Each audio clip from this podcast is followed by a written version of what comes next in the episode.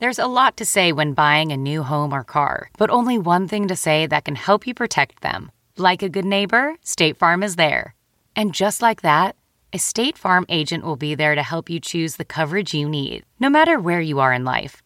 When you need coverage options, your State Farm agent is there to help, on the phone or in person. Like a good neighbor, State Farm is there. Hey, Dave. Yeah, Randy. Since we founded Bombas, we've always said our socks, underwear, and t shirts are super soft. Any new ideas? Maybe sublimely soft. Or disgustingly cozy? Wait, what? I got it. Bombas. Absurdly comfortable essentials for yourself and for those facing homelessness. Because one purchased equals one donated. Wow, did we just write an ad? Yes. Bombas. Big comfort for everyone. Go to bombas.com slash Wondery and use code Wondery for 20% off your first purchase. Hey, it's the Nerdist Podcast, episode number 304. Uh, new stuff happening over at the Nerdist YouTube channel, youtube.com slash Nerdist. It's uh, Neil Patrick Harris' show, Neil's Puppet Dreams. We have a few more uh, new episodes left of this season, so go watch it now. Then click subscribe because I'm asking you to, because I'm your friend, right? Right? You'd click a digital button for me, wouldn't you? What? Fuck me. All right. Uh, I would like to thank. Well, maybe I shouldn't go into the sponsorship segment after saying "fuck me." Um, so, just for a second, puppy smell and chocolate. And I'd like to thank Stamps.com for sponsoring this episode of the Nerdist Podcast. Think about how much time you've wasted at the post office. Just shut your eyes. Not if you're driving, but shut your eyes and just think all that time you could just get it back. Doing what? I don't know. It's going on Amazon to buy exercise things you might not use, or taking a deep dive down Wikipedia, the Star Wars wiki. Who knows what you could have done, what you could have invented with all the time you wasted at the post office. Don't do it anymore. Stamps.com is the better way to get postage. You just use what you already have your computer, your printer, and then you don't have to drive anywhere. You print out exactly the postage you need. Your mail carrier will come and pick it up from your place, and that's it. It's done. And you look professional, which is cool even if you're sending personal stuff. It makes you seem better than your friends. And isn't that what we all want? So right now there's a special offer. Use the promo code Nerdist. Go to stamps.com.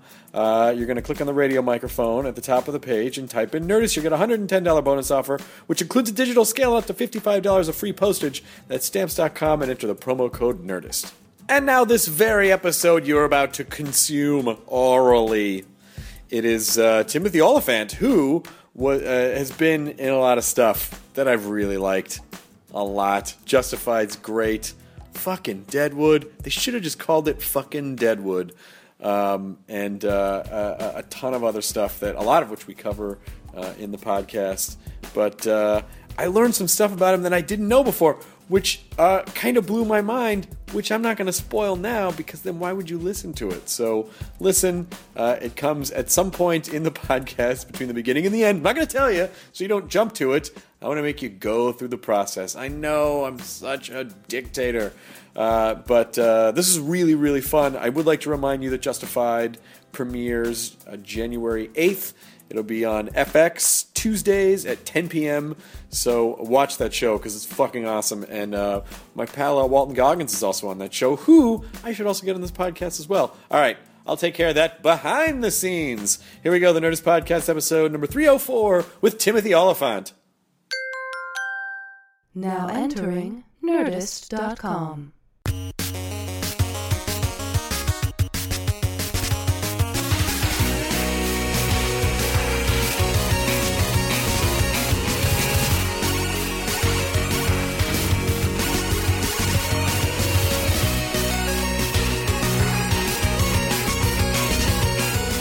And we're recording. That's it. Thanks for coming. Wow, we're in. That's it, man. We're having. That's fantastic. Yeah, we're in. So these microphones, you sort of have to almost put your mouth on them. Um, they're just. I'm sure you. And speak into it. you also have to do that. Yeah, uh, I appreciate the opportunity to to put my mouth on it. Have you been do? Have you done, have you had to do a lot of radio tours? Are you about to start doing that? what's the uh, What's the option on the earphones? You don't have to have I them. can't stand them. Don't put them on. You like? You enjoy that? I do because I can I can hear it. I can just make sure the levels are okay. And also very narcissistic. it's all about the levels. yeah. also very like, oh, oh. I just, I just love my buttery voice. Yeah. One voice. time I walked in here and it was just him by himself going, ooh. Yeah. No, I'm sitting Jack on- Barry. And you were sitting on a bass amp. I was sitting on a bass amp. Yeah. Like in Private Parts. Yes. Is that what you were referencing? the Howard yeah. Stern movie? Yeah. Very clever. Mm, thank you. Um, Matt Mira could not be here because he is hosting the very last attack of the show today. Oh. Uh, I know G4 is going away. But uh, Tim, it is an honor to Mm. meet you. This is a quick segue from something so tragic. Oh yeah, his show's going away. A lot of people out of work at Christmas time. But Tim, let's talk about Yeah. Deadwood. Uh, All right, another show that's no longer with us. oh man, can I just say that first of all, clearly, and I'm sure people bug you about this show all the time, so I apologize for being typical in this way. But one of the best shows on television ever, and I, I held off watching the very last episode for a year. Really? because I didn't want it to be over, and I sweet. and I knew that once I watched it, I was going to be upset because I wasn't going to get any resolution on it. So I, I held it Same for a reason year. I'm not going to watch Attack of the Show today. Is that the only reason? that and the same reason I didn't watch any of the others. No, that's terrible. That's not right. You know, I went on that show, uh, Attack of the Show. It was. Uh, you, you didn't watch that episode either, did you? Uh, no, but I was there. I was very present, and I remember it uh, uh, fondly. Right? That's the one with the girl who's um, who's everywhere. Uh, Yeah. She Yeah, left. Olivia. Yeah, she she left to go left. be She's everywhere. fantastic. And I remember thinking when I went on that show, first I remember thinking, "What the fuck am I doing here? And what is this?" Not not in a high pretentious way. I just didn't know what it was. Yeah. And then I remember sitting down with this girl, thinking. Gosh, she's fantastic. What is she doing here? she should be elsewhere. She was thinking the same thing. Yeah, she's uh, by the way, that's she's had her eye on the prize, didn't she? Had her eye on the prize. Well, God bless her. She should. She got it. She was And- very talented. Yeah, Attack of the Show is interesting for, especially if you're used to doing uh, a lot of press, a lot of a lot of you know like cable interviews or local shows, and Yeah. It there's all you know. which you, I'm not. you don't do a lot of those. No, I mean, but anyway, continue. Well, I'm saying like when I like you know especially.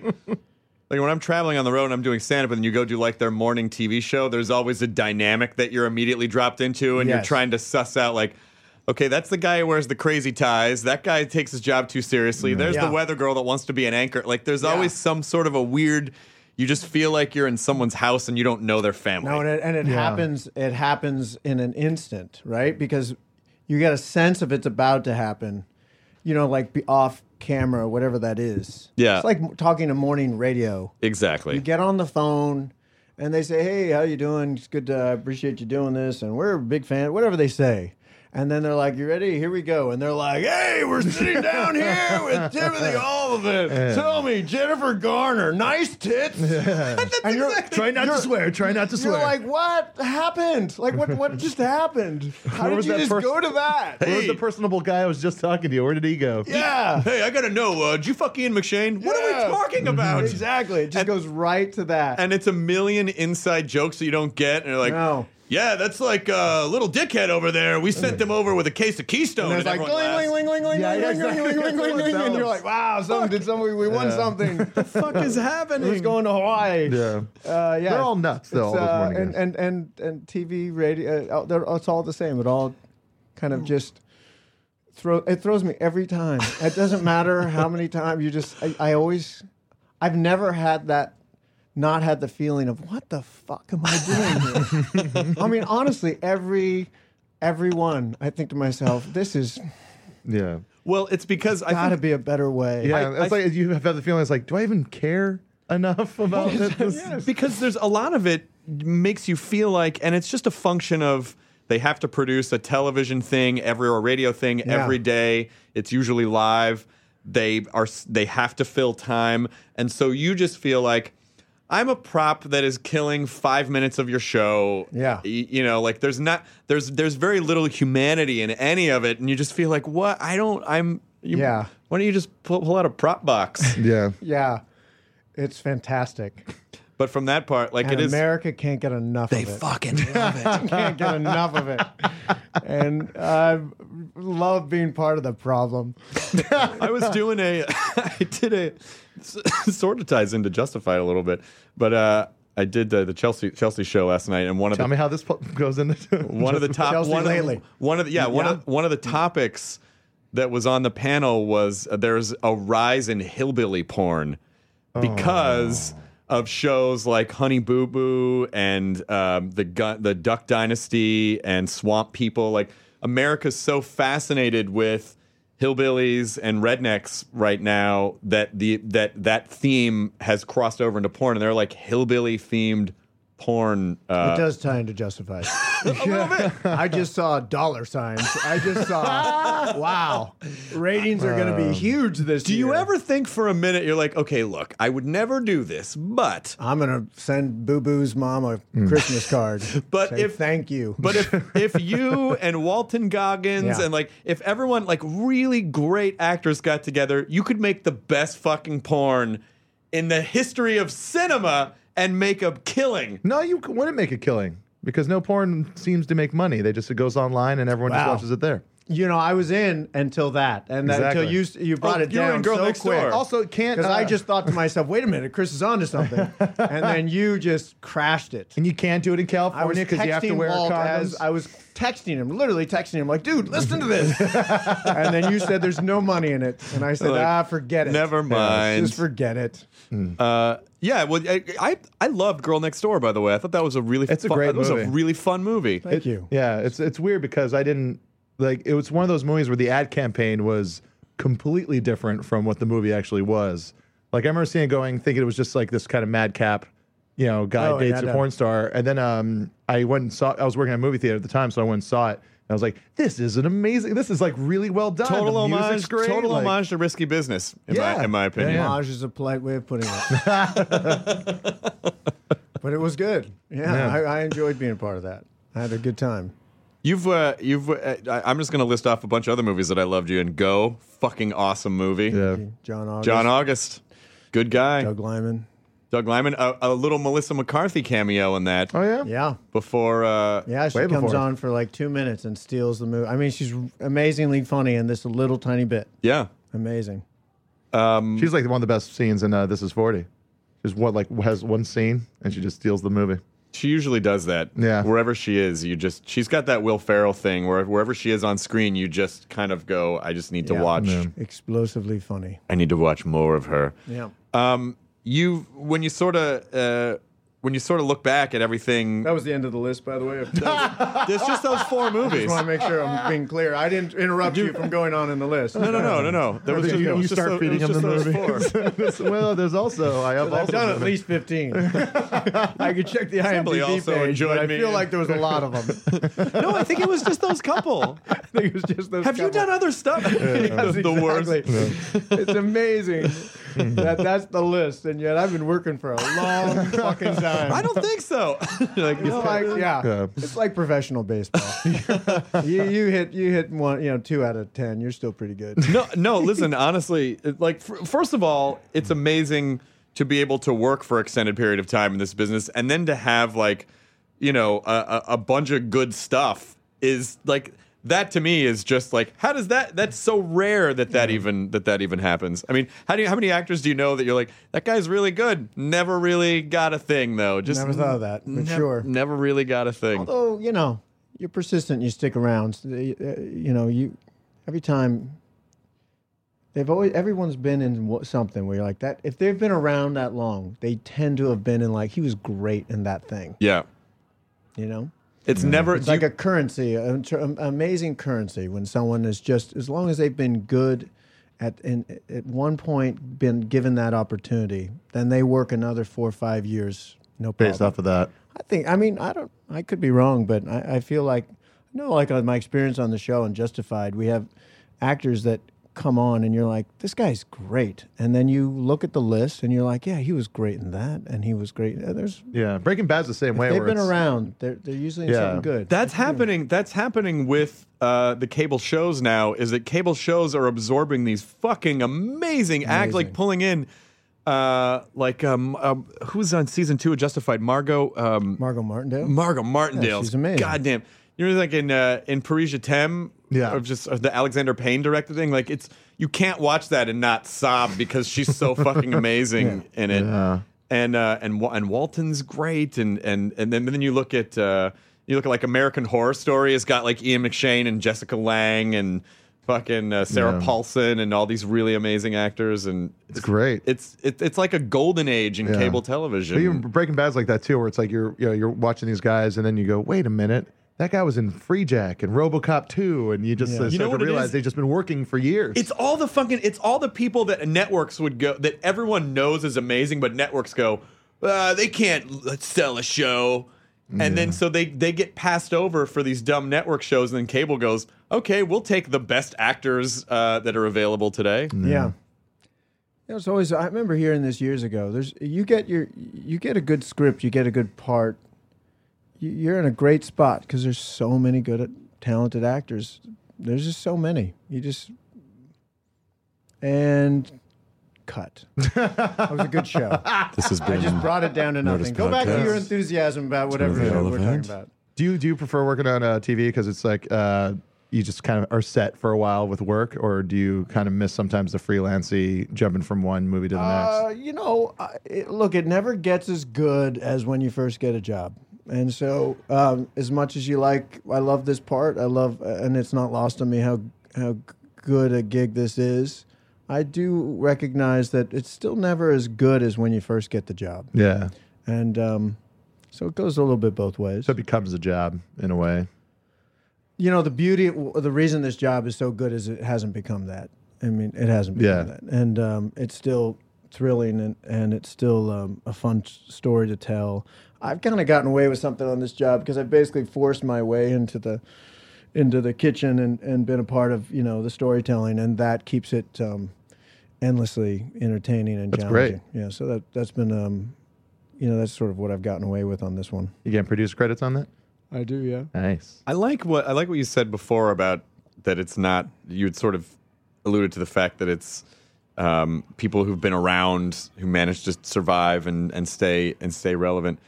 Because I think when you're a young performer, uh, young actor, comedian, whatever, you kind of have this idea in your head like, oh, I'm going to get that one job and then everything's going to change. And then you get a job and you think that's going to be it, and then that's not the thing. And then the next job, and that's not the thing. And then you realize, I, what I feel like I realize after a, a while is like, no, it's the it's the body of work that tips it. It's the sum total of you have to do that thing like a hundred times before. Yeah, one could argue you don't want that thing. You don't want it right away. You don't. No. I wouldn't wish it on my worst enemy. I mean, it's a ni- I mean, you know, if you could just do the job, I guess that would be lovely. But that kind of success, you know, pick up People magazine. Lots of shit comes with it. well, I think it's the you know like when someone gets famous really fast, like one job hits really big right away. There's not a foundation of work behind it, Yeah. and so the next thing that they do, it's just they're so set up for failure because if that next thing isn't amazing, everyone's like fuck that guy, and then they just sort of tip No, I've down. I've seen it. I mean, you know, I've I've worked with. Um, I mean, I was that person at at, at one point. Um, I'd like to think I'm not anymore, but I've been I've been on jobs where I'm with some young guy who's, um, you know, he's really like on the verge of being this huge star, and hasn't a clue what he's doing, and it's really remarkable to watch. The, I mean, I, the the you can see the the he's just you can feel underneath the the excitement a sense of um, complete and utter confusion about what the fuck is happening yeah, and has no sense of how to handle it, how to behave, what to what to try to do, you know, and in such a position of power and control and excitement and being the next thing, and honestly, doesn't know, you know, uh, his ass from a hole in the ground on the set, and it's you're like, wow, he's about to be the next big guy. Yeah. and you you the next 10 years just flash right in front of you where you're like wow he's done.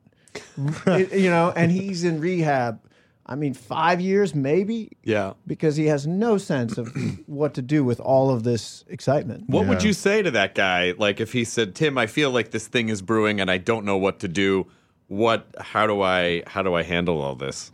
Is there can is it even is it even possible in that situation? Would they even have the foresight to say that? But if they did. Yeah. First, what I'd have to ask him to come out of his trailer and, and, and, uh, and say, uh, you know, I, I- you know, I think in the end of the day, it's what you were saying before. You you you you have to um, you have to realize what's real, and um, and uh, I think in the end of the day, you just have to ask yourself uh, if. Do you, do you even do you I mean it's all about the craft of you you're my wife and I were talking about this last night. You know, you go to these premieres and you're hanging out with big shots and the craziness and all the drama underneath. And we're driving home. She goes, you know, sometimes I realize I'm talking to these people and they have no idea that they're just doing a job. you know what I mean? They're just not not caring anything. they're just working for a living. Yeah. you know, and they. I think that the level of uh, I think that gets lost in all all of it, oftentimes. Yeah. That you're just basically a, you know, more or less a carpenter, and you either know what you're doing or you don't. And if you don't know what you're doing, uh, you know, and there's just very there's very few other jobs where you can be really bad at your job and then and still shoot straight to the top. and um, and this On is, every level. on every level. And this is one of them, you know. Um, and I think that's, uh, I think you know, the best thing you can do is uh, just make make a decision if you're going to try to be good at your job. Um, because the other thing is, as you can see, is very hard to maintain without destroying yourself. Sure. I mean, you can maintain it to some degree, some level of success, but it's um, it's exhausting. I, I imagine, anyway. And also, I, I feel like you don't have to play that game. I mean, it's not like, you know, I, I don't see Matt Damon in every People magazine. I don't see you in all the Us magazines. And it's not that it, it's it's just because like those people that are in those magazines, I feel a lot of them sort of want that to happen. It like, does seem like a choice. it, it feels a little bit like a choice. Like if you're a person and your publicist calls and says, "Yeah, this person's going to go to Kitson and buy hats," and then all the paparazzi Yeah. show up. Like you don't have to be in all that tabloid shit. no, if but you, you, don't have to want make a decision to have something else to offer, Yeah, and that's hard work. I guess it is. I guess it is. I mean, I, I, I just uh, it, it, the, the the difficult part is that because of what we do, it, it, it I think it's finding a measurement system of success, and because what we do is a public thing. There's a certain degree of like, oh, I'm more successful if more people know who I am when I go out in pub, and like, and that sort of fucks with your, uh, yeah, yeah. because you're not- the you're the pro like you're the product. You don't make a thing. You make a you make a this you know this um this thing that goes into the ether is the product. Yeah, success isn't fame. Success is just working. success and is being working. good at yeah, what you do. and people get you Yeah. know they But fall it's into really the trap. hard. I mean, I mean, it's honestly very difficult. If you have some sense of, if you do a film and then you go out and sell that film and go to a premiere and you walk that red carpet and you have agents on all that stuff and everything's extremely important. Everything is like, it it has such a level of your everyday conversations with agents and everything. It's a everything's a big fucking deal. and then you walk the red carpet and you're being asked these you know, the flash bulbs and the, it's a it's a it's a big fucking deal and the next day is so thankless Yeah, that it's hard not to go maybe i'll go shoplift or something something just to keep this up Yeah. this level of excitement Chase the dragon. it's really hard not to think to yourself, you know, what, I, I, do I have to destroy something in my life in order to create that excitement again? Because this is not, this is, bo- I mean, it's such a drug that you're coming off of. It's very difficult. and then not to- also sort of weird when you know you get you like I, I I just boil it down to the the idea of like okay you know you can walk a red carpet and people are screaming and then you get it whatever like oh Tim hey what up?" and then the next day it's like you said but you know you're just alone in your place Yeah. taking a crap and you're just like I don't what happened Yeah. like Yeah. I'm I don't know what happened exactly. yeah, like even like uh, our friend Howard Kremer's this comic always he talks about that a lot. Where it's like he's like you'll be at a show, killing in front of like you know like 700 people, and you're a god to them because you're just making them laugh. And then he's all. And then you go home and you have to hold your girlfriend's hair because she's puking because she got the stomach flu. And you're just there and you're just like, well, Exactly. this is a lot of fame here. Still waving to a fake crowd yes, while you hold yes. the hey, everybody. Yeah. But I guess it is it's, it's a sort of a biological need for significance that everyone has, and that's like when you get a taste of that. I think there is, you know, you you have to you have to be strong enough, or at least just have the right mindset to be like, yeah, you know, that's fine, but. Because to a degree, it matters in the sense of if you want to keep working. Unfortunately, producers give a I, shit about that years stuff. ago, this, it, well over ten years ago or so, something had gone on in, in my career where there was a great deal of level of excitement or that I was feeling or getting or whatever was going on, and I remember trying to kind of wrap my head around it, talking to a close friend of mine, and and this person said uh, interrupted me and said, "You know, it's not about you." And I said, uh, "Yeah, no, I, I know about what I'm saying." He goes, "No, no, but it's it's not about you." And I said, "Yeah, no, I get that. I'm just." And he goes, "No, no, Tim, listen to me. It has nothing to do with you." And it took, honestly, even like the third or fourth time, I still was like, "Yeah, I understand that, but it does a little bit." Right? I mean, I know what you're saying, but I mean, yes, I yes, I understand that as a metaphor, but but it does. I mean, let's admit it, it does, right? And I swear to God, this person was like uh, practically bracing me down and sitting me in a chair, saying, "No, it's actually not about you at all." and somewhere at fourth or fifth time, I remember thinking, "Fuck, it's not about me." um, and uh, it was very memorable, uh, you know, a thing. To, You're you know, lucky that you had that someone had someone yeah. that said that to me. Yeah, Yeah. yeah. And uh, it, it, it, um, I'm reminded of that often. How do you uh, like when you're I still don't think I totally get that. I think what the, I think what that friend I think what that friend I think that friend has it mostly right, and it's good that that person's around. no because well if you're really narcissistic what what you think is like that guy's just jealous because shit's going Yeah, on Like, exactly. but I but I think Needless to say, we're not on we're speaking not on terms speaking- yeah, exactly yeah it is about me um, but I think I think the underlying message of that is that there is a machine in place. And people need to consume something, and if it's not you, it's gonna be something else. Yeah. And be so, it's- new, too. so it is about you in the sense that you're the thing that they're focused on now, but it's not necessarily the essence of who you are. Yeah. I, I'm guessing that's I'm probably guessing what it that is. the uh, you would think that the those uh, prince and princesses over there in uh, in England have a sense of that. a little bit, Yes, Yeah. that there's just no way it's about them. right? No. They they're right. I mean, it, how could it be? right. They were they're props basically. They were born Yeah. into this weird thing. and, I, and a very and serve a very useful purpose for everybody. I, mean, they really quite hon- quite honestly they do. When you think I mean about that it. in the most sincere Really? way. yeah. Oh yeah. No different than General Hospital or any of those other Oh, shows. You know, yeah. you, you you gotta you gotta have someone to live vicariously. Well, they're through, emo- yeah, and they're then- emotional. yeah, they're yeah. emotional symbols. You need someone to put up there and go, look, they got uh they going through a whole thing there that we can You don't, through uh, and fantasize through. and You don't got a soul. You're just here as uh, a vessel for my. Uh, you gotta you gotta have something there to um you know you At least they were born into it, as opposed to like you know, like uh, least they were American born into royalty. it. royalty, quote unquote. Yeah.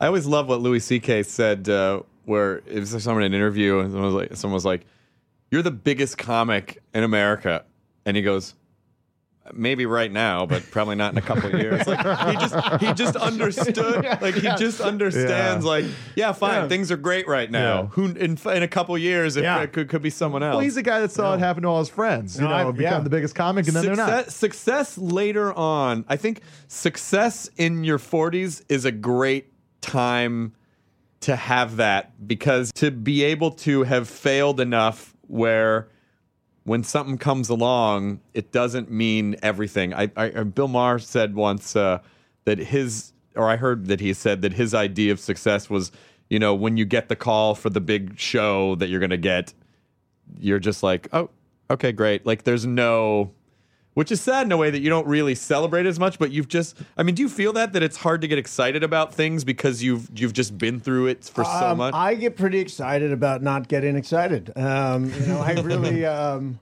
It's a weirdly powerful thing. I was, and uh, this person is literally. You called Maria, lovely woman behind you there, um, who is a publicist, and um, Maria called me last week. Was it last week when you called and you said, "Hey, if you get nominated tomorrow morning, do you want me to call you or email you?" And I said. Nominated for what? And she said, "Well, the SAG and the Golden Globe Awards are coming out in the next tomorrow and the next day." And I said, uh, "All right, you just ruined my fucking morning because I would have slept peacefully, you know, not because I had no, cl- I did had no clue, yeah.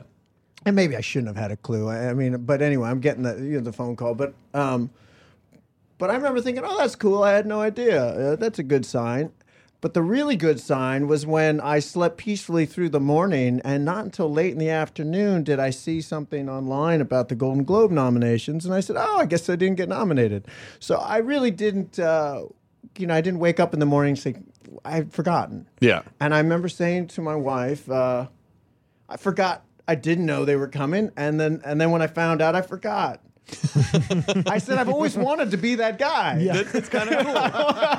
And I was like, apparently, now I'm that guy. I, I had no clue. Because Um, and you- that was a that was a nice feeling. because you want to tell people like listen you don't don't you don't want to be desperate and you don't want to seem needy but it's very hard to shut that shit off because the only way to shut that shit off is by just being comfortable with who you are and you cannot force comfort you just can't force it you just have Yeah. to you just have to grow into it or just be that way or have a certain brain chemistry i guess It didn't occur to me uh, before until just now that we are possibly the most grounded, well balanced people in show business. there's no question that I had no idea. this this is a cadre of enlightened like we are some type of rare illuminati It feels like this is about to become a call-in show, not unlike a Dr. Drew kind of thing. Yeah, but it's only I feel actors like- calling in. Yeah, it's just not sex problems. It's just Yeah. like emotional scrapes that they've got. Yeah, they call in and we just say, just keep at it. Yeah. keep working on the craft.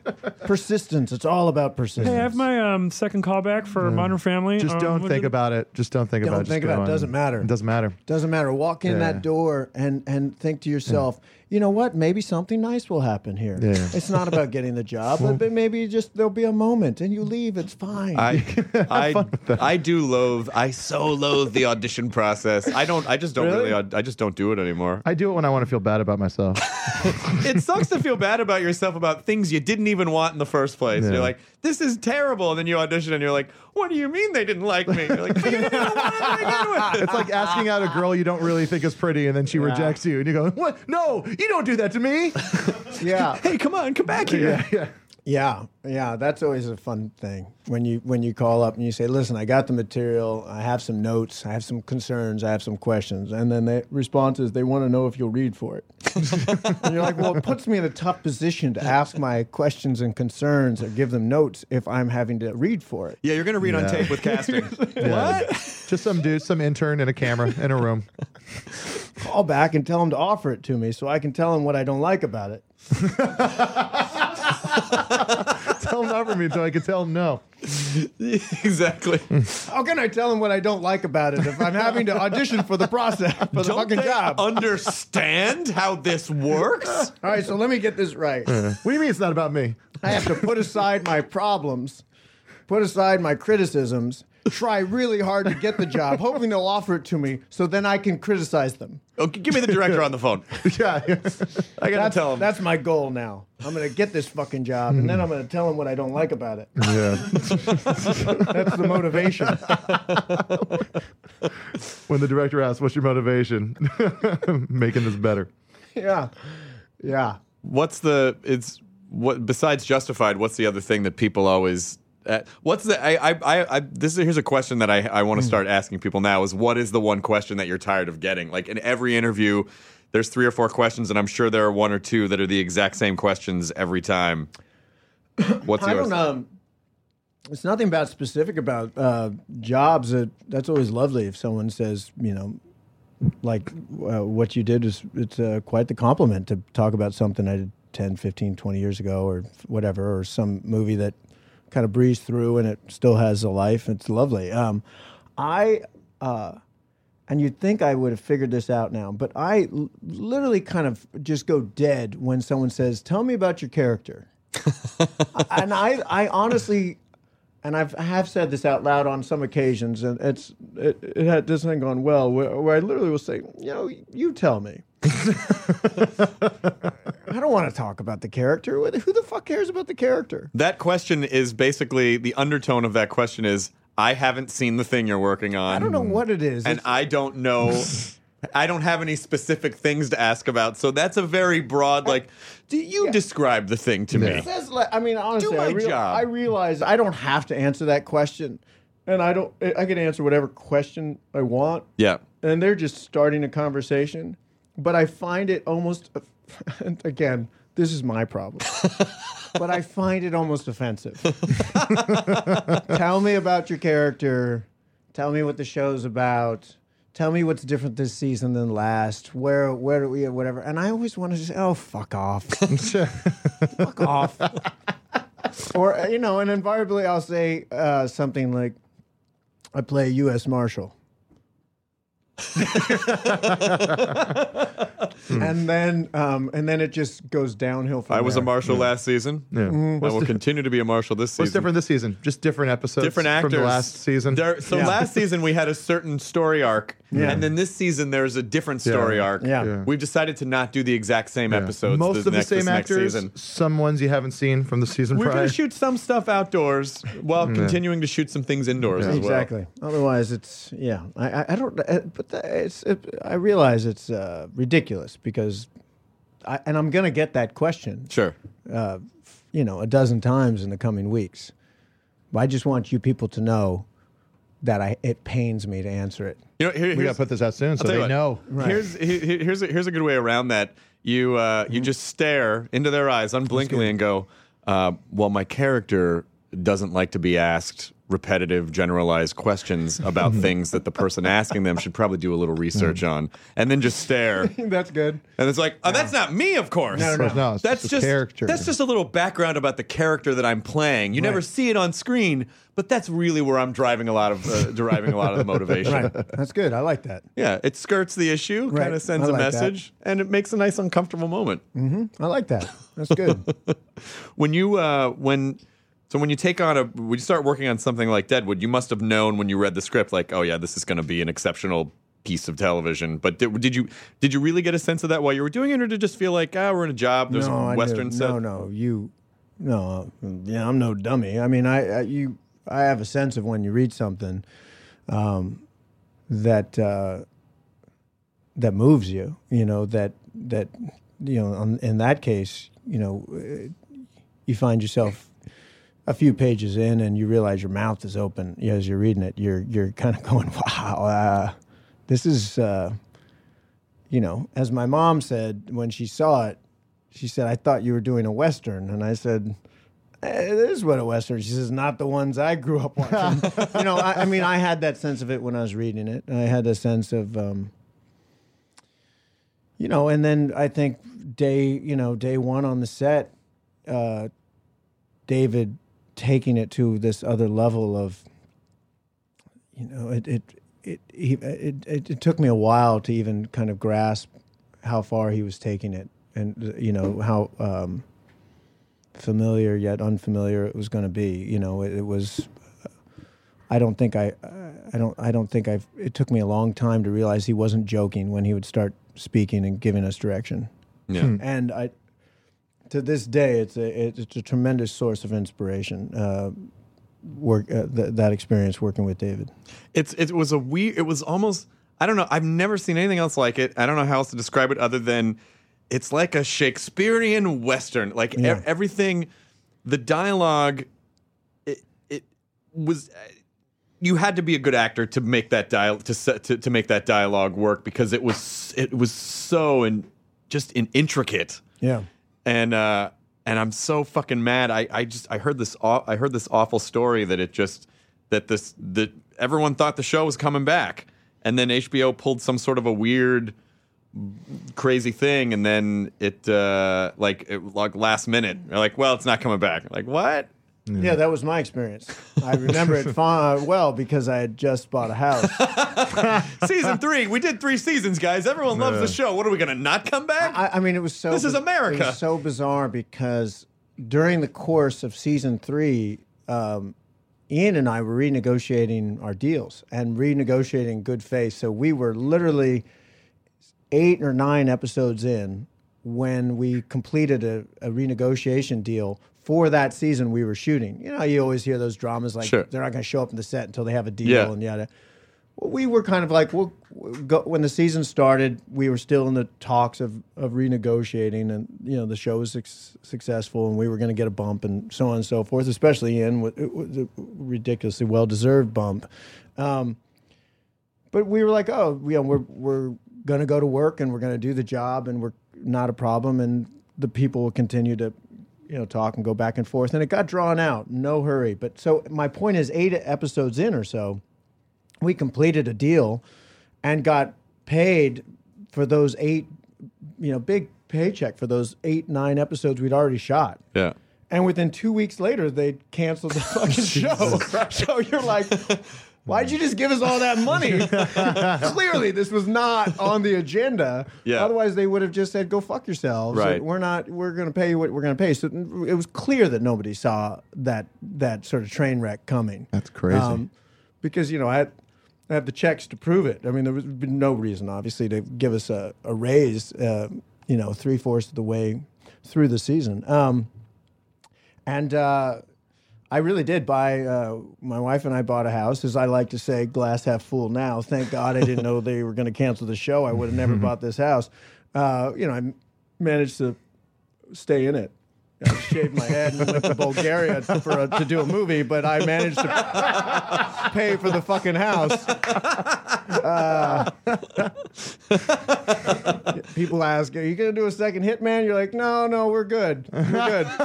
No, I'm still in the Right? house. We're good. We're in the house, and so far, it's not a we don't Not have doing, to. not doing a second Uh, hitman. But um, but I remember getting literally they'd moved in a few days and uh, early one morning, and David called me and said, "Bad news." Um, he said the show's over, uh, and it was it was. Um, you know, I don't want to give too much of that conversation away, but it sounded like you know uh, they gave him a nudge and he said, or you could just go fuck yourself. Um, you know, uh, we'll just Wow. we'll just call it. And I think that was that was my understanding. I don't but, know- You know, it takes two people to make up that big of an accident. I don't know if this is true, but the but the rumor that I heard, and again, this is allegedly probably tenth hand information, but um, the rumor that I heard was that you know someone who was running the network at the time standed to get a huge bonus if HBO came in under a certain budget for Oh, the I year. Don't, I don't. I, well, I, I don't know about that. Okay, good. I hope that's not the case. Look, I, I think that here's what I think would be conventional wisdom on that issue, which is um, HBO, uh, more importantly than Deadwood, would uh, want to be in the David Milch business. Sure. Because he is a remarkable, remarkable talent. And he had sold them a show, which turned out to be John in Cincinnati, that they um, were very excited about in terms of the possibility and continue that relationship. Deadwood was an extremely expensive show. Sure. I mean, our call sheets were oftentimes, you know, day 15 of 11. Right. You're like, why do we even, why even, why, what is that? That makes no sense. Day Right. 15. Why, what are we talking about? I mean, we went, it was a television show that went months over and was, I mean, it was an unbelievable, but they gave them a lot of, you know, room and it was very costly. And they didn't own it outright either. oh, okay. I mean that D- Paramount. I think H, as I understand it, HBO and Paramount shared that. In order to work with David on that show, uh, Paramount had a deal, and so there was something where they owned the domestic, but so the other owned the foreign. So even the, the the fact that it was a success, I don't know if it was such a huge financial. So I, I think there was some motivation to say, okay, this show is what it is Yeah. and um, and perhaps we should start seeing the end of it soon and move on to what that sh- network is about, which is the next great thing. I just wish HBO would have said, "Here's, we'll give you a, a little bit of money to do one two-hour episode to just fucking wrap it up." Like, Well, yeah, I I, I think that um, in defense to all of that, I would say that um, while I'm sure there was good intentions and and people still talk about it, the the practicality of bringing together all those people to to do that show as it was originally conceived with all the players. I mean, it's hard to get three, four of us together for lunch. I, I don't know how you get three, four of us together for a few months and say, okay, we're going to do it and we're going to do it Sure, right here sure. because you've got a window and you've got a window and David's Yeah. got a thing and da da da da da, and negotiate and everyone agreed to do it in some good spirit of you know how do you not negotiate? And uh, it's, it's just a very complicated once it ends it's very complicated to say oh now we want to do this thing. Yeah. Yeah. i mean i'm an asshole. I just like fine seven million dollars. They're like what are you talking about? Hey fuck you seven million dollars. You want to make it? Let's go. You know what i mean? I'd be like all right you got someone else? Play it fucking let them play it. And then you're like Billy Crudup's playing Bullock. And All right, hold up a second. Whoa, whoa, whoa. What was I getting paid per episode again? Go back. I'll, tell you- take I'll that. take half of that. That's good. Let me back. I'll tell you what, I'll do it for free. I, I just, I just want to be a part of it. I just want to be a part of it. It's really hard to put it together. I, I don't know. Uh, I, I mean, and- and uh, anytime you read about um, a job you're doing for the first time, you hear about it in the trades. It's usually not going to happen. It just makes no sense. I've had a few times where I'm like, "Hey, honey, hear this? I'm doing a movie," and I've never been in that movie ever. You know what I mean? Like, I, every now and then you get we were. It happens a lot, and you know, especially in the last decade or so with the internet. You're walking down, you show up to work, and they say, "Hey, I hear you're going to be the Lone Ranger." And you're like, no fucking way. That's great. That's fucking awesome. hold, uh. hold up a second. They're like, we're ready for you on the set. Fuck you, man. you didn't just hear? I'm the lone fucking ranger, man. you are? Yeah. Who told you that? Fucking makeup. They're all talking about it in makeup. It's on fucking TV.com. They must know because They they are know. really in the business. Like they It's hear right things. fucking there. Read about it. Now it's on like 12 websites. They can't all be wrong. Oh, they were all sourcing the same. Oh, yes, exactly. So you call your agent. I, uh, it true? I'm the lone fucking ranger. It's like, listen, man, I don't. I get Google alert. I see it. I, no, I, you know, and that's the way Deadwood was. I mean, I literally, uh, McShane and I were on the phone. He called me and said, "Hey, did you hear about this?" I said, "What?" He says, "We're doing a movie, Deadwood movie." I said, "Get the fuck out!" He goes, "It's in the trades." I was like, "Really? Huh? When are we doing it?" Like, oh, we already shot it. we What? already shot it. It's great. You don't remember you were So there. I mean, you know, come. It's uh, It will always Deadwood will always be one of my like there will always be a tiny hole in my heart where it's like, oh, I want to know what happened to Hearst and Calamity Jane was pulling it together and Yeah. Seth was dealing with his anger and you know like I'm sure if there's some fan fiction that would be just up to You know, snuff, I'll tell you who and I- some erotic fan fiction that would be up to. I want to know what happened to the character who got kicked in the face by the horse. Like I always, I'm gonna be like, did they just carry Oh. him in a wheelbarrow? for that was Don Draper's dad. so good, so good. I just want to know. Maybe there's a uh, maybe there's a comic book in there somewhere. Someone could just wrap it up in a, you know, graphic novel. I mean, Yeah, you, you know, horrible racist gets kicked. I mean, like I'm spoiling it now because if you haven't seen Deadwood by now, you should. And Well. even if you hear this, you still should watch the series anyway. It's worth. By the way, when you say horrible racist gets kicked in the head by a, a horse, it still plays. Even it's, it's great. and I want to see that as an Onion headline. but just watching what happens with the character, It's like unbelievable. with the relationship between him and Franklyn Ajaye's character, unbelievable. that they that like it just You know what's amazing? That side story is if amazing. you could only, uh, why no one shot a making of document? I mean, I really, I was on the set countless times, a couple days a week, where I said, why is no one filming this? Watching David pull that shit out of the ether. I mean, just daily pulling that kind of stuff. He would come up to me and tell me, uh, here's what's, uh, it's going to be great. Uh, what happens at the, I remember season one, halfway through the show, he comes up to me and says, uh, "This uh, here's what's uh, what's going to happen is uh, you remember that guy in the opening episode uh, wanted that dude. You're gonna and they wanted to tar, they smother him tar, set him on fire. Uh, he shows up. he's kinda, that guy rides into Deadwood. He's lost everything, and he's gonna you know he's got to start over. He's gonna pan for gold, and he's starting from scratch. And when he sees you doing as well as you're doing, he would rather kill you than have to pick up a fucking pan. And, and you're like, that's awesome, you know. And then the next day, you're like, how's that coming? Uh, no, new thing. Uh, you're like, I mean, d- uh, daily uh, awesomeness just pouring out of him. I mean, that kid getting, you know, uh, hi- uh, the bullet kid. Oh God damn it! Which becomes like the greatest, amazing, moving, emotional core of the second season. Is that what Yeah. that is? You know the, uh, and I can't vouch for the any truth to all of this. I, I can only tell you that hadn't been discussed at, at any time. And I showed up one day and someone said there was a rumor going around that the kid's mother was, and I'll keep it, was being a pain in the ass. And, you know, eh, what the details of that are, aren't important, but because every kid's parent on a set is a pain in the ass. so we can keep, we can trust that that's a truth, right? That's a, every kid below 12 years old on a set has a parent who's a big pain in the fucking ass. yeah, they're probably a single parent. They probably hang out at the Daily when Grill we on Laurel Justified, Canyon.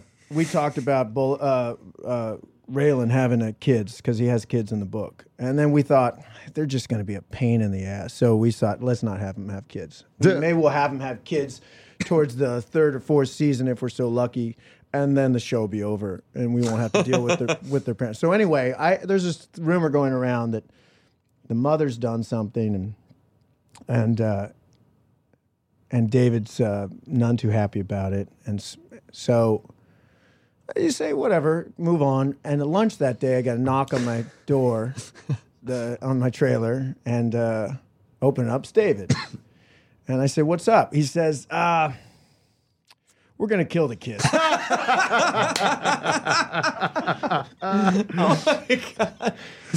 And uh,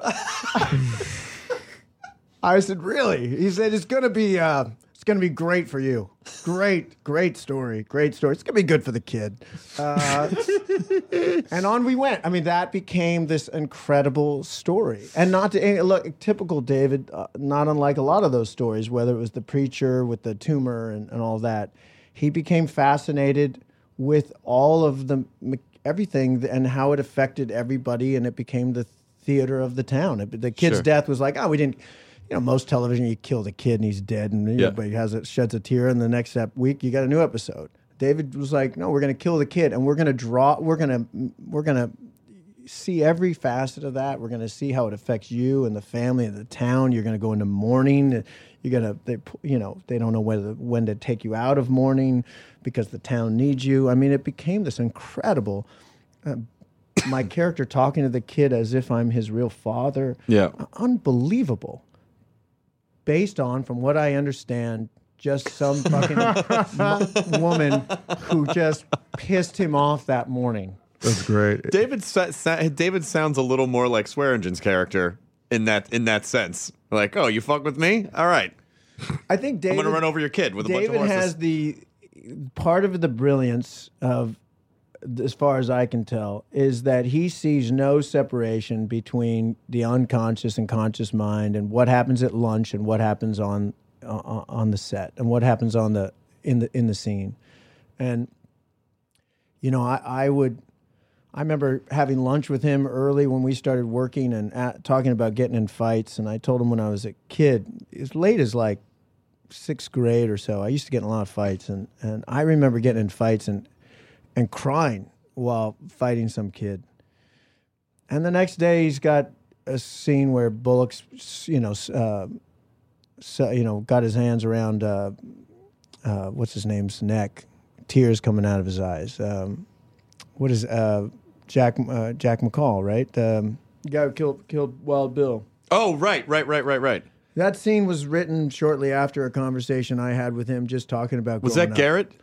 Yeah, Dillahunt. Dillahunt, yeah. Amazing. And that great line where he says, Why you crying, faggot? You know, uh, I call him a droop eyed motherfucker. And, and he says, I was born that way. And I say, what do you, How do you explain the rest of the fucking mess? I mean, it was amazing stuff. I remember walking off the set with David we- on the stage door. You go in through those double doors and you, it, you go into, you know, from set light into extreme darkness. And then you open the door into the sunlight. And David w- walked right into the wall really hit his head hard. I looked at him. It was just the two of us. I said, "Are you are you okay?" And he looks over at me and says, "God damn it! If I couldn't become addicted to that." and uh, the that night, pages came out. Some character just banging his head over and over and over.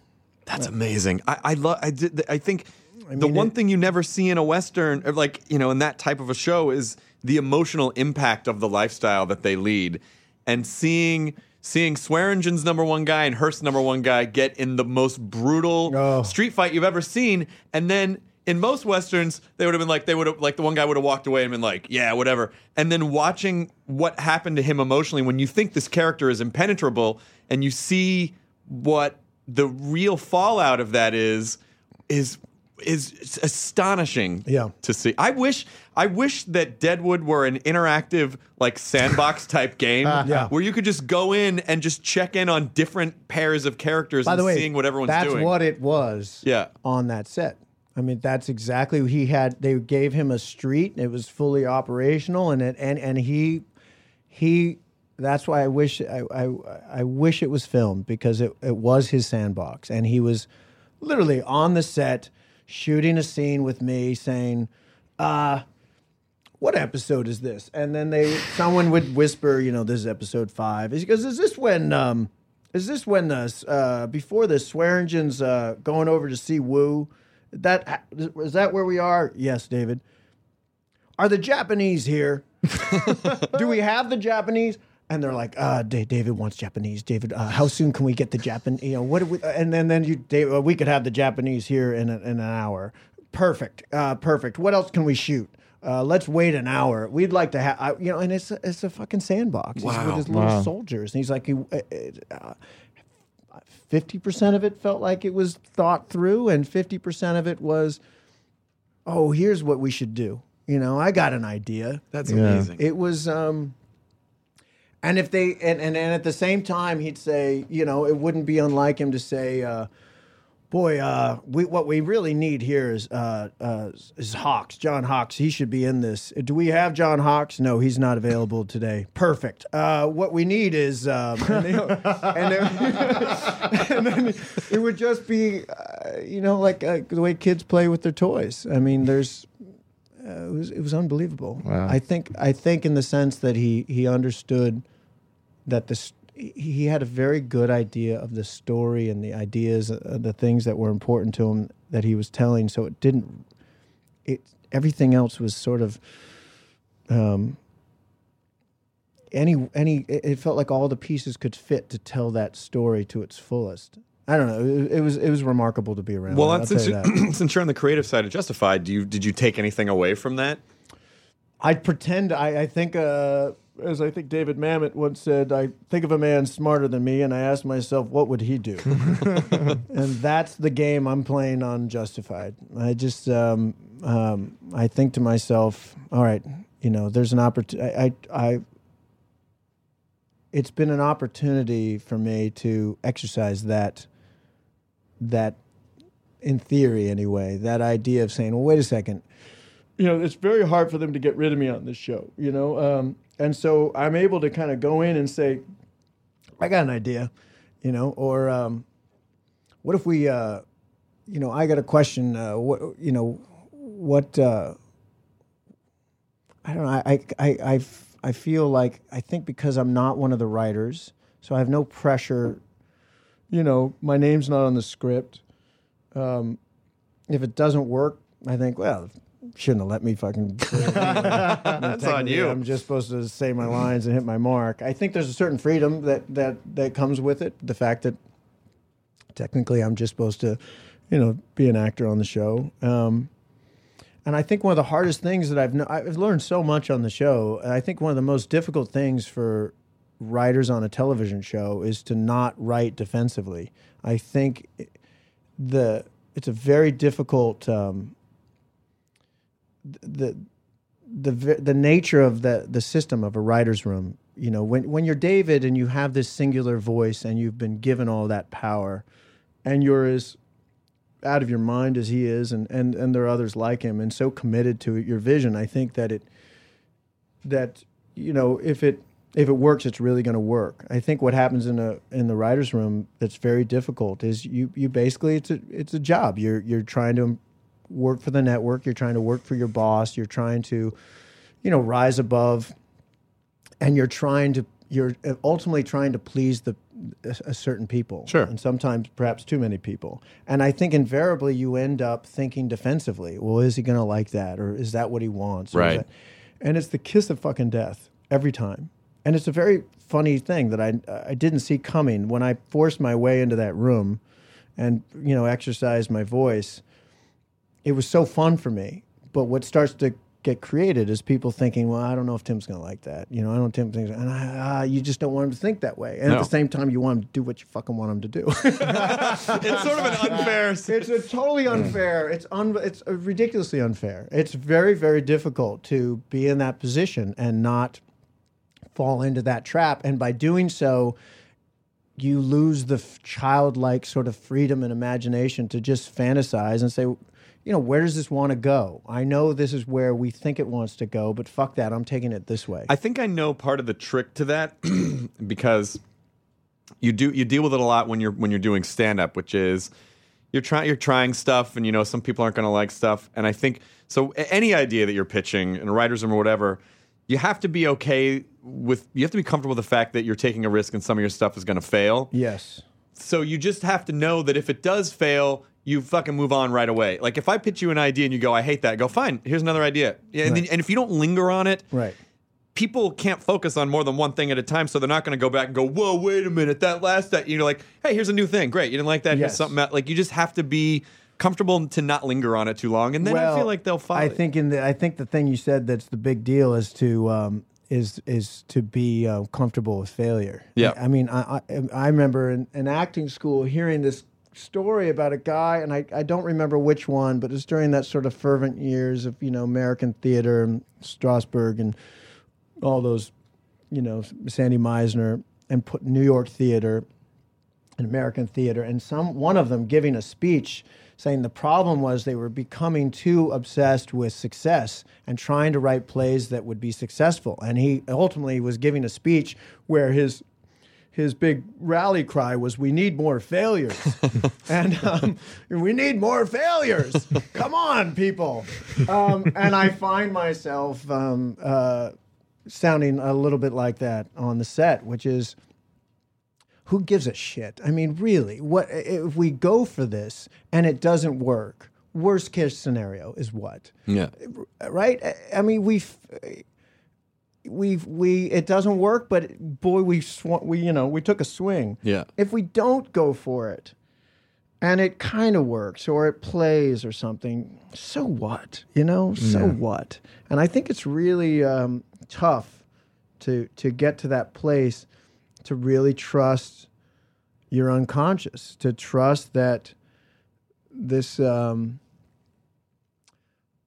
that this to, to tell it in a look you basically want approval Uh, basically what it comes down to. You're you're just constantly trying to get approval. And the easiest way to get approval is to do what works week in and week out. And um, the problem with that is it's it, it invariably becomes boring. Sure. and so you have to be willing to say, you know, look, my what I'm trying desperately to do is write something fantastic that everybody loves, and the way I'm going to go about it is to do something that could be an absolute fucking disaster.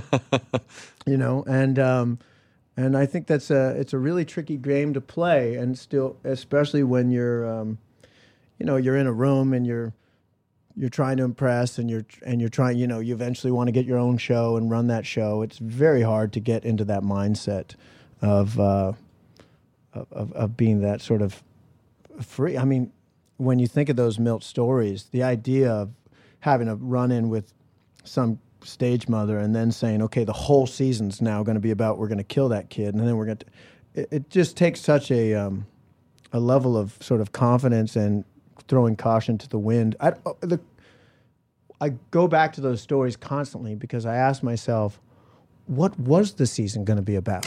right? And how, and I'm sure it was probably something fantastic. Uh, and easily could have said, okay, we're just going to deal with this issue and we're going to go forward with what we've got planned. Yeah. the fact that he was in a position to say, "Here's an opportunity." Well, that's the key. Is is ta- like that's he has an improviser's mindset where it's like it doesn't matter what you throw at me. I want to be able to make it work somehow, and having right. that level of confidence is Yes. and comfort. No, I think that's what you see when you mention like Louis C.K. and something that you know, it's it it what he's done in recent years is just decide to throw up over on everybody. Yeah. and and and um, and I think that um, that that's just a very um, brave place to be, and, um, and the payoff is so great. But I think I, I remember watching him do stand up 15, 20 years ago in um, New York. I did stand up for like six months of my life. You did?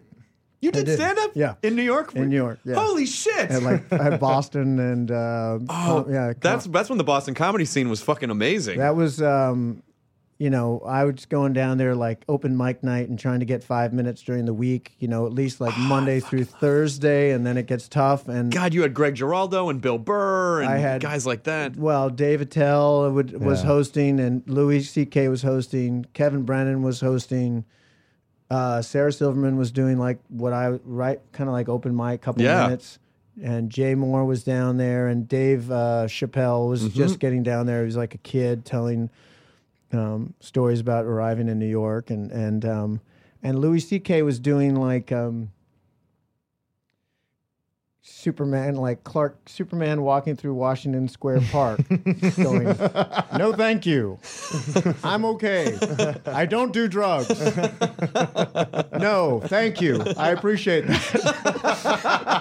and I remember thinking, and he did like you know sounds in an elevator. Like he would just do like when you get in an elevator. Yeah. What you really want to do is, and he'd start going blah blah blah, blah you know. He's, and it was really funny, but it wasn't what obviously he started to do. What Dave Attell was doing then, what I feel in that regard, which is he was just saying shit up there that you're like. "Ah, God, that's fucking funny, but I know who you are now. Yeah. I know you in a way.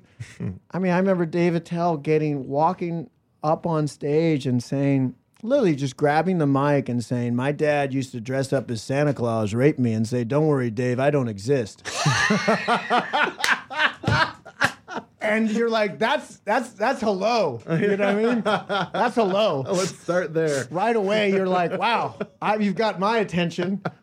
You're telling me you've got 15 more minutes? And it's in that gravelly voice. Oh my God. I, how, how was stand up for you then? So you did it for six months and then. At least, actually, I probably did it much longer than that. I think there was a six month period where I did it um, with a certain commitment. I think I probably dabbled and then I did it for six months and then I occasionally would go back, not sure what I was, what the fuck I was, you know, doing with it. Um, uh, it was uh, it was great. It was well, it was both great and what the, I don't want to do this. I mean, it was, fun, but um, you know, there was a stretch there in uh, my mid twenties where um, you know I'd made some kind of commitment just to say, uh, well, there's a thought. You know, do that. You know, give it a shot. Um, don't.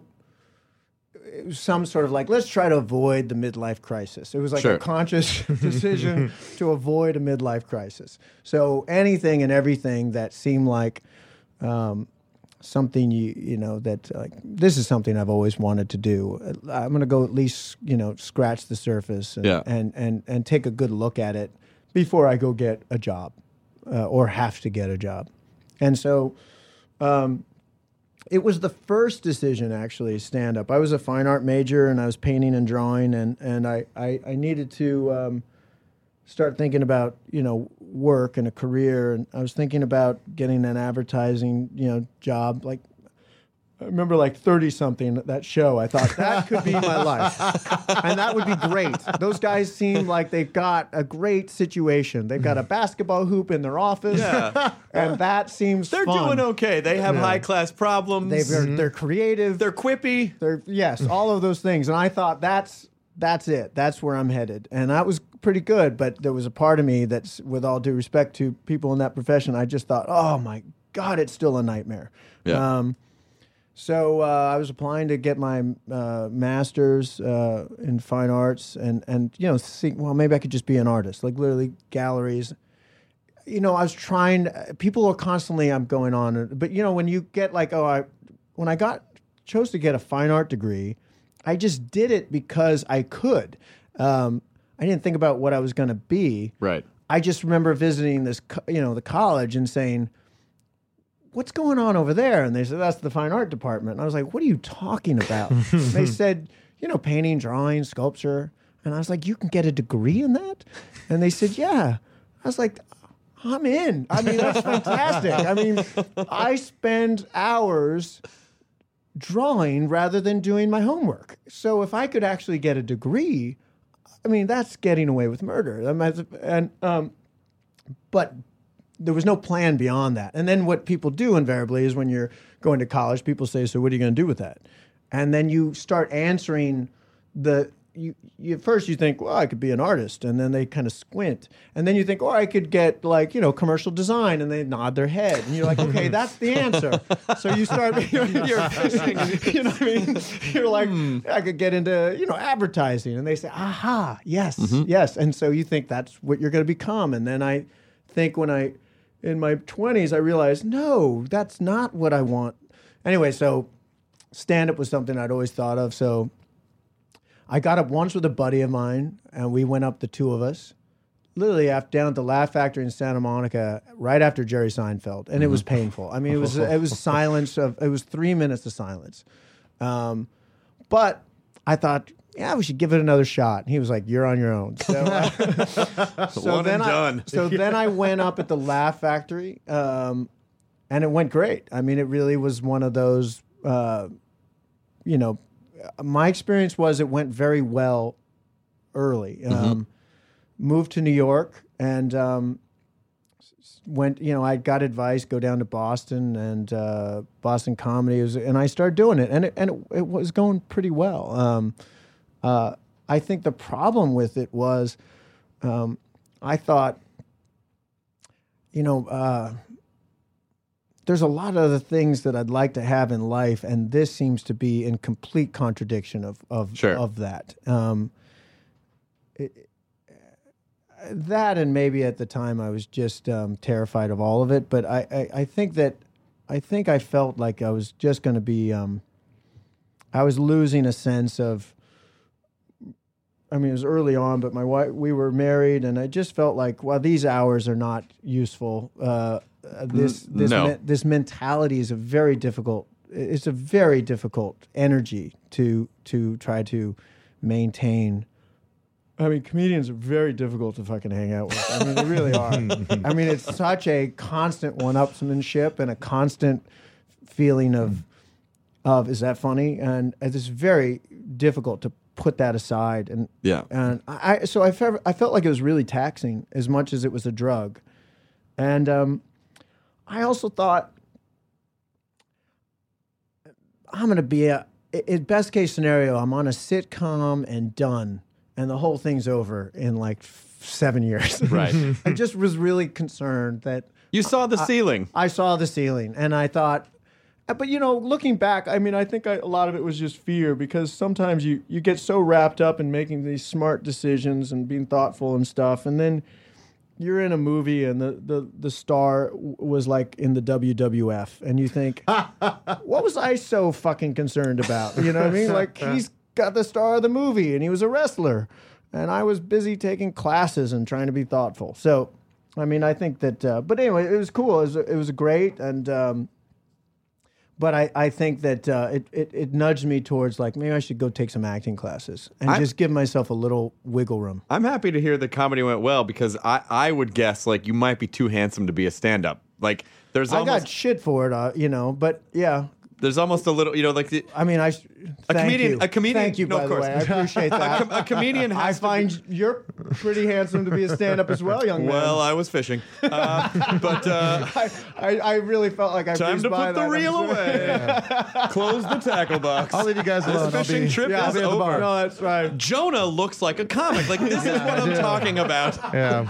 if I put a hat on, I look like a comedy writer. That's just how it goes. Yeah. I um Need to put on a suit and some I tennis was a shoes. huge. Uh, I was like a student of like the Steve Martin and of the. Um, I, I really thought you know I was going to do something sort of heady and smart and I wanted that for so long to try to write Steve Martin style because you know I knew every album back to front, Yeah. and um, I, I could recite "Comedy Is Not Pretty" and "Cruel Shoes" and all these great and and um, Play the banjo parts of the Steve Martin could brothers. never play the banjo parts.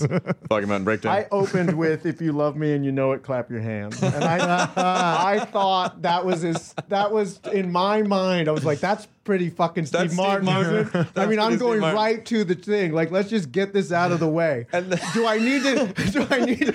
Like, can I just open with "Do you love me?" and then tell jokes? That was my. That was my premise. Steve wore a white suit and a black tie. I'm Yes. gonna wear a blue suit and a and a black tie. Yeah.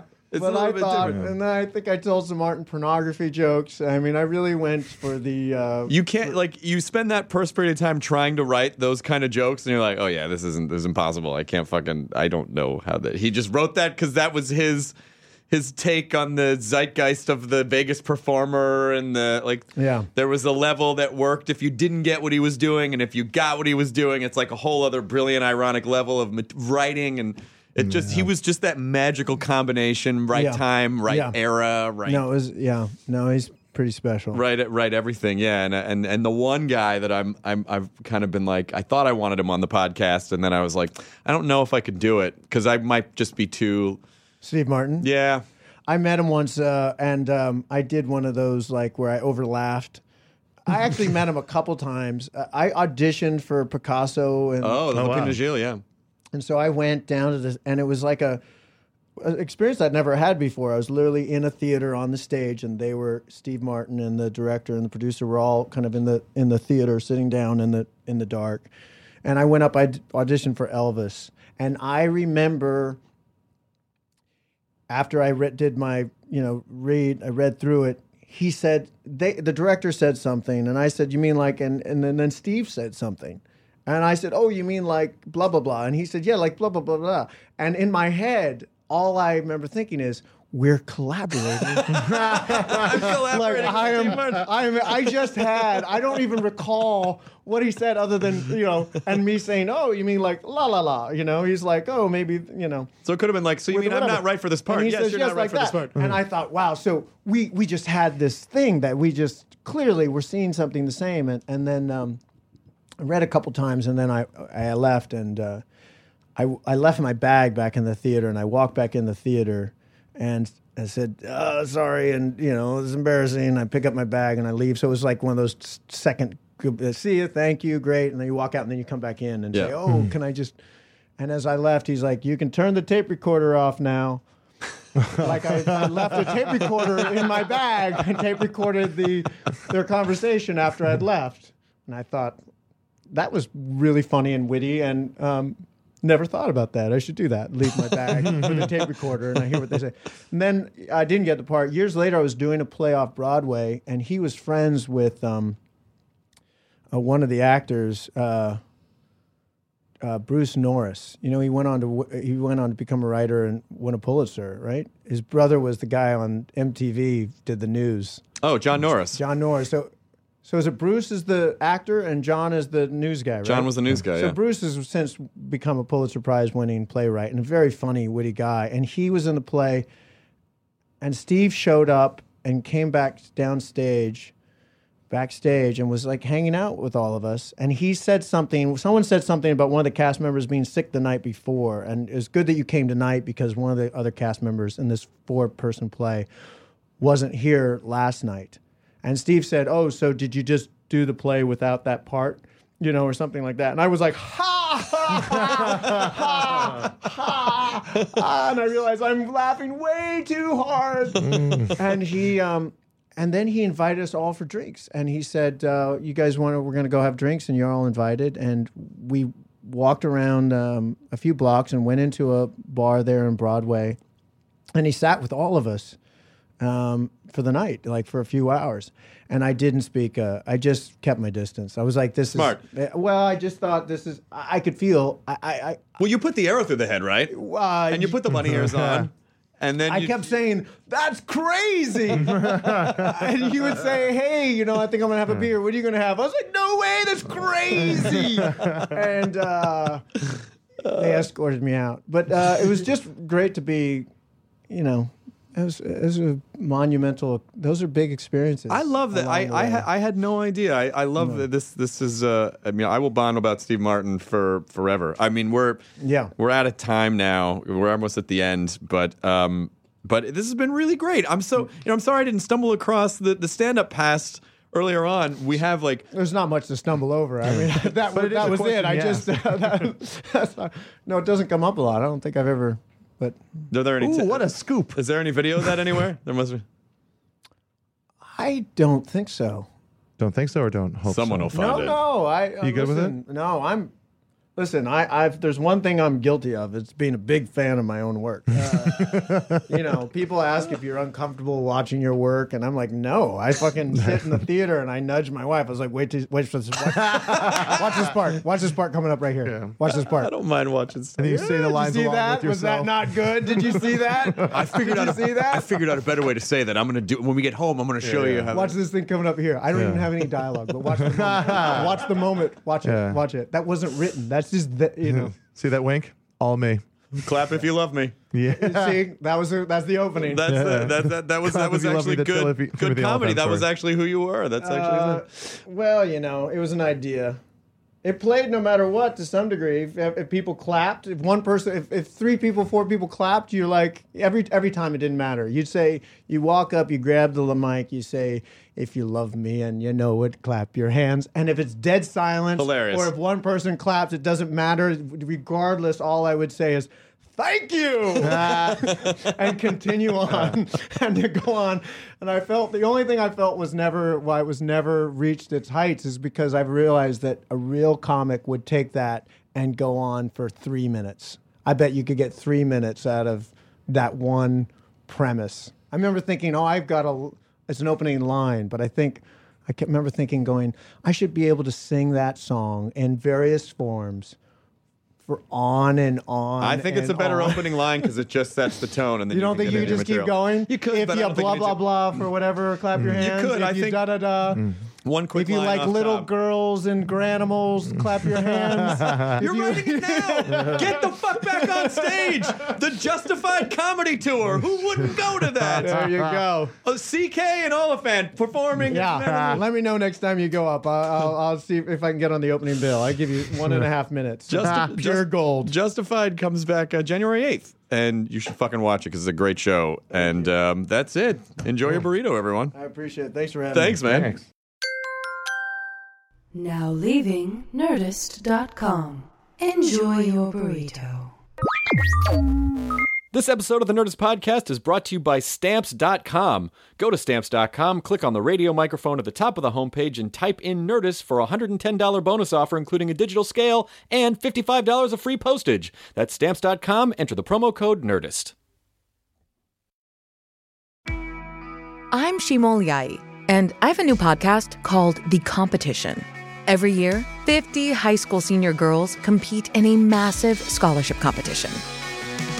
I wouldn't say I have an ego problem, but I'm extremely competitive. All of the competitors are used to being the best and the brightest, and they're all vying for a huge cash prize. This will probably be the most intense thing you've ever gone through in your life. I remember that feeling because I was one of them. I lost. But now I'm coming back as a judge and also a kind of teen girl anthropologist. Because if you want to understand what it's like to be a young woman in America today, the competition's not a bad place to start. Hopefully, no one will die on stage tonight. From Pineapple Street Studios and Wondery, this is The Competition. Follow The Competition on the Wondery app or wherever you get your podcasts. You can listen to The Competition early and ad-free right now by joining Wondery Plus.